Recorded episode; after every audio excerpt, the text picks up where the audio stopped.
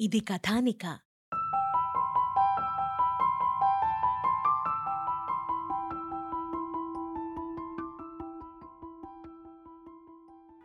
వద్దు మోక్షజ్ఞ వద్దు. వాటి దగ్గరికి వెళ్ళొద్దు నీ తల్లిదండ్రుల పిండాలను గ్రహించడానికి అవెందుకో భయపడుతున్నాయి. దానర్థం వాళ్ళు ప్రేతాత్మలుగా భయంకరంగా తిరుగాడుతున్నారు. అన్నాడు. ఇలా ఒక్కసారి కాదు పిండాలు పెట్టిన ప్రతి సంవత్సరం అలాగే జరిగేది. కొంతకాలానికి తాతయ్య మణికంఠ ఆ తరువాత మరో ఆరు నెలలకు నానమ్మ కళ్ళు మూశారు.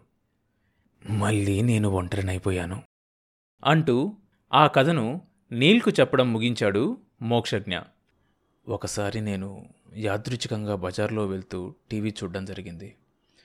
ఒక పాత బంగ్లా కూలగొడుతుంటే అందులో ఒక వజ్రం దొరికిందని వార్తల్లో చెప్పారు. ఆ వజ్రానికి నువ్వు నీల్తారా అని పేరు పెట్టావని చూపించారు.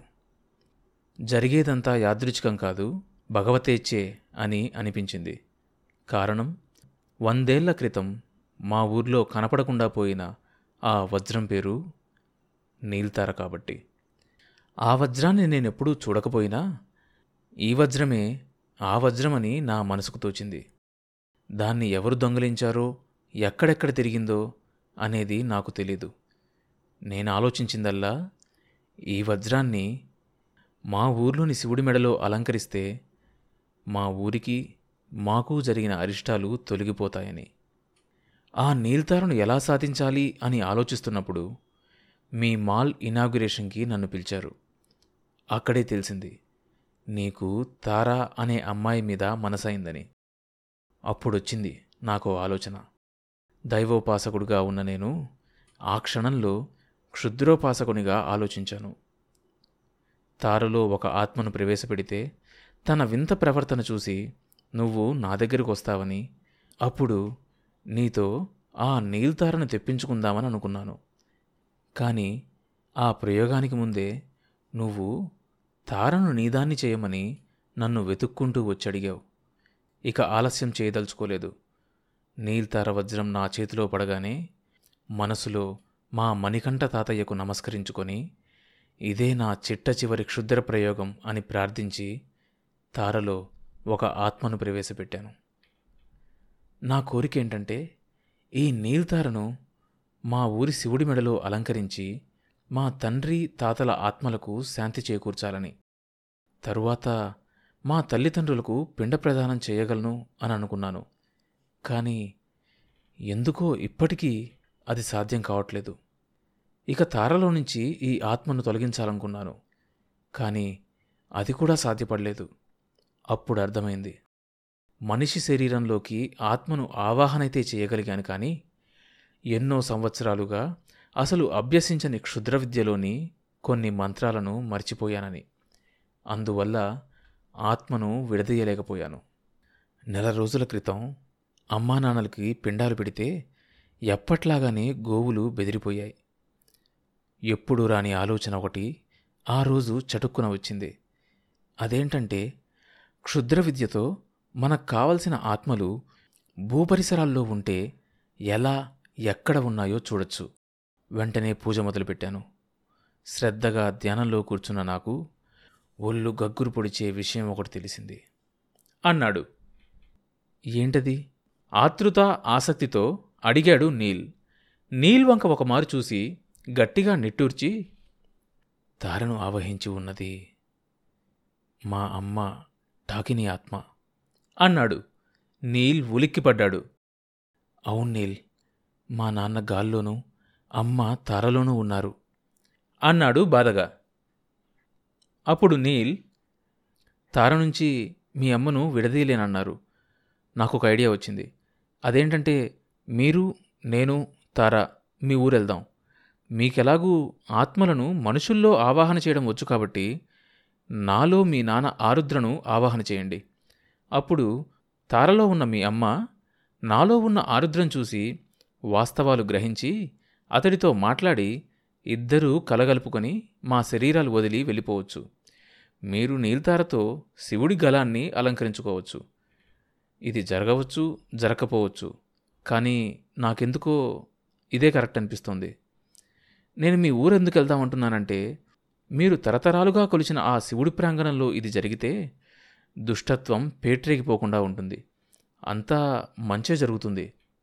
అన్నాడు నీల్. అంతా భగవతేచ్ఛ. నీ మతం వేరైనా ఖచ్చితమైన మాటలు మాట్లాడుతున్నావు. దేవుళ్ళందరూ ఒక్కటే అనిపించేది ఇలాంటి సందర్భంలోనే. సరే వచ్చే వారం దివ్యమైన ముహూర్తం ఉంది. మనందరం మా ఊరు వెళ్దాం. వందేళ్ళ నాటి ఒడిదుడుకులు శాంతిస్తాయని అనుకుంటున్నాను. అన్నాడు మోక్షజ్ఞ. మోక్షజ్ఞ నీల్ తారలు నల్లశివపురం చేరుకున్నారు. మోక్షజ్ఞ అక్కడ గ్రామ పెద్ద దగ్గరకు వెళ్ళి నీల్ బిజినెస్ మ్యాగ్నెట్ అని శివుడిని చూడ్డానికి కొన్ని ప్రత్యేక పూజలు చేయడానికి ఆ ఊరు వచ్చాడని ఓ పది రోజులకు బస ఏర్పాటు చేయిస్తే పని చూసుకొని వెళ్ళిపోతామని చెప్పాడు మోక్షజ్ఞ. మోక్షజ్ఞలోని పవిత్రతకు లొంగిపోయి తమ విశాలమైన ఇంట్లోని పైవాట ఖాళీగానే ఉందని అందులో నిరభ్యంతరంగా ఉండొచ్చని ఆహారం విహారం తాను చూసుకుంటానని తమ కుటుంబాన్ని కూడా ప్రత్యేక పూజలతో కనికరించాలని కోరాడు. తదాస్తు. అన్నాడు మోక్షజ్ఞ. ఆ తర్వాత ఊరంతా తిరుగుతూ మోక్షజ్ఞ వందేళ్ళు దాటినా ఊరు ఏం మారలేదు. శివుడు అలాగే ఉన్నాడు. ఆ పరిసరాలు అలాగే ఉన్నాయి అన్నాడు నీల్తో. ఒక వ్యక్తి శివుడికి నిత్య పూజలు చేస్తున్నాడు. మోక్షజ్ఞ క్లుప్తంగా మణికంఠ వంశం గురించి తరతరాలుగా వారు చేసిన సేవల గురించి తన గురించి వివరించాడు. ఆ వ్యక్తి లేచి మోక్షజ్ఞకు సాష్టాంగ ప్రణామం చేశాడు. అతన్ని దీవించి శివుడికి మనస్ఫూర్తిగా పూజ చేశాడు. మోక్షజ్ఞ కూడా మరో శివుడిలా కనిపిస్తున్నాడు. పూజ పూర్తయ్యేసరికి ఊరంతా అక్కడే ఉంది. రెండు చేతులతో అందర్నీ దీవించాడు మోక్షజ్ఞ. సాక్షాత్తు ఆ శివుడే కైలాసం వదిలి వచ్చినట్లుగా భావించారు ఊరి ప్రజలు. అప్పటిదాకా మార్చేసే ఎండ ఉన్న ఆ ప్రదేశం అప్పటికప్పుడే నల్లటి మేఘాలు కమ్ముకొని వర్షం పడింది. శివుడి తల మీద గంగమ్మ కరుణించి దీవెనలను వర్షిస్తోందని అందరూ మురిసిపోయారు. ఆయన దైవాంశ సంభూతుడు అనుకున్నారు ఊరి వాళ్ళంతా. నాటి రాత్రి శివుడి సమక్షంలో ప్రత్యేక పూజ ఉందని దయచేసి ఊరి వాళ్ళెవ్వరూ శివుడి ప్రాంగణం వైపు రావద్దని ఊరివాళ్ళకు విజ్ఞప్తి చేశాడు మోక్షజ్ఞ. నాటి రాత్రి చీకటి పడ్డాక ఊరంతా నీరవ నిశ్శబ్దం ఆవరించింది. మోక్షజ్ఞ ఆజ్ఞ ప్రకారం ఎవరిళ్ళల్లో వాళ్ళు ఉండిపోయారు మోక్షజ్ఞ నీల్ను తారను శివుడి వద్దకు తీసుకెళ్ళి మరోసారి మరోసారి క్షుద్ర ప్రయత్నంతో ఆరుద్ర ఆత్మను నీల్లో ప్రవేశపెడుతున్నానని ఈ ప్రయత్నం మంచి కోసమే కాబట్టి సహకరించమని తాత మణికంఠకు లయకారుడైన శివుడికి దండం పెట్టుకున్నాడు. నీల్ను తారను స్నానం చేయించి తడిబట్టలతో నేలమీద పరిచిన జిల్లేడు ఆకుల మీద కూర్చోపెట్టి ఒక గంట నిశ్చల పూజ చేశాక ఆరుద్ర ఆత్మను నీల్లో ప్రవేశపెట్టాడు. నీల్ తారలోని ఆరుద్ర ఠాకినీలు ఒకరినొకరు చూసుకున్నారు. ఇక వాళ్ళిద్దరూ ఒకరినొకరు అర్థం చేసుకుని ఈ శరీరాలను విడిచి వెళ్ళిపోతారని ఊహిస్తున్న మోక్షజ్ఞకు అనుకోని ఉపద్రవం ఎదురైంది. నీల్లోని ఆరుద్ర ఠకాలున లేచి తారలోని ఠాకినీ వంక నిప్పులు కురిసే ఎర్రని కళ్ళతో చూస్తూ నిన్ను నమ్మి రక్త సంబంధికులకు ఊరి వాళ్ళకు దూరమయ్యాను. నువ్వు ఆ అమ్మాయిని ఆవహించి ఒక గొప్పవాడితో జీవితం గడపడానికి ఊవిళ్ళూరుతున్నావు. క్రోధంగా అన్నాడు నువ్వేం చేశావు? నిన్ను నమ్మి నా వాళ్ళను నా క్షుద్ర విద్యల్ని వదిలి నువ్వే లోకమని నమ్మి నీతో ఉంటే ఇదిగో వస్తానని వెళ్ళిన వాడివి మళ్ళీ నా ముఖం చూడలేదు. నేను నిండు చూలాలనని కనికరం కూడా లేకపోయింది. ఇప్పుడు ఆ వ్యక్తిని ఆవహించి ఈ అందమైన అమ్మాయితో కులుకుదామనుకుంటున్నావు. ఈ విషయంలో దైవ పూజలు చేసే నీకన్నా క్షుద్ర పూజలు చేసే నేనే నయం అని ఆరుద్ర మీదకు రాబోయింది.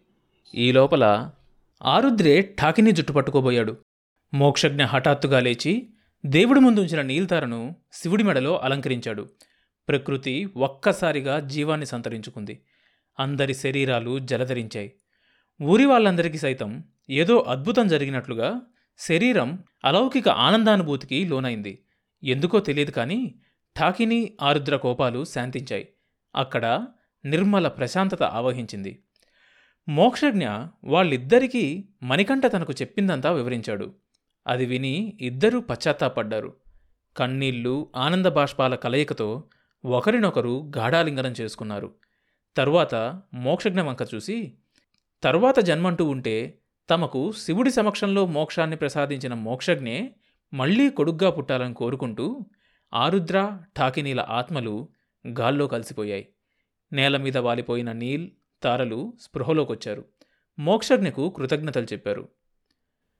ఒకప్పుడు జీసస్ను నన్ను తన హృదయంలో ఉంచుకోమని కోరుకునేదాన్ని. ఇప్పుడు నీల్తార శివుడి మెడలో చేరడంతో నేను శివుడి మనసులో చేరిన అనుభూతి కలుగుతోంది. జన్మకు ఇంతకంటే సార్థకం ఏముంటుంది? అంది తార తన్మయత్వంగా. నేను కూడా దేవుణ్ణి నమ్మేవాణ్ణి కాదు. కొంతకాలం క్రితం మా పాత బిల్డింగ్ డిస్మాంటిల్ చేస్తుంటే దొరికిన వజ్రానికి నీల్తార అని అసంకల్పితంగా పేరు పెట్టాను. మనిద్దరి పేర్లు అవే కావడం వంద సంవత్సరాల క్రితం జరిగిన సంఘటన మన కథకు అనుకోకుండా నేపథ్యం అవడం ఇదంతా దైవం నిర్ణయించిన మార్గం. మనం ఆ మార్గంలో ప్రయాణించిన నిమిత్త మాత్రులం. ఇక నుంచి సమయం చిక్కినప్పుడల్లా ఇక్కడికి వచ్చి స్వామిని దర్శించుకుంటాను. అంతేకాదు ఇక్కడ దేవాలయం కట్టి స్వామి కరుణా కటాక్షాలు ఈ ఊరి వాళ్ళకే కాకుండా విశ్వమంతటికీ అందేలా చేస్తాను. అని మోక్షజ్ఞ వైపు తిరిగి దయచేసి మీరు అనూచానంగా మీ వంశాచారంగా చేసే శివుడి పూజను కొనసాగించండి. ఇది నా విజ్ఞప్తి అన్నాడు. మోక్షజ్ఞ ఆ ప్రతిపాదనకు అంగీకరించినట్లుగా నవ్వి తలూపి శివుడు ముందు కూర్చొని ధ్యానంలో లీనమయ్యాడు. మనం ఎక్కడికి వెళ్దాం అన్నాడు కారులో కూర్చుంటూ. బర్డ్ శాంచురీకి మనసు ప్రశాంతంగా ఉండి పక్షిలా తేలికైంది. వాటి మధ్య గడుపుదాం అంది నీల్ మీద తలవాల్చుతూ నీల్ కూడా చాలా కాలం తర్వాత లభించిన మానసిక ప్రశాంతతతో కూల్గా కారును సిటీ వైపు పోనిచ్చాడు. ఎత్తుగా శివుడి విగ్రహం కళ్ళు ఆ కారును చూస్తున్నాయి. ఆశీర్వదిస్తున్నట్లుగా. నీల్తార నవల సమాప్తం.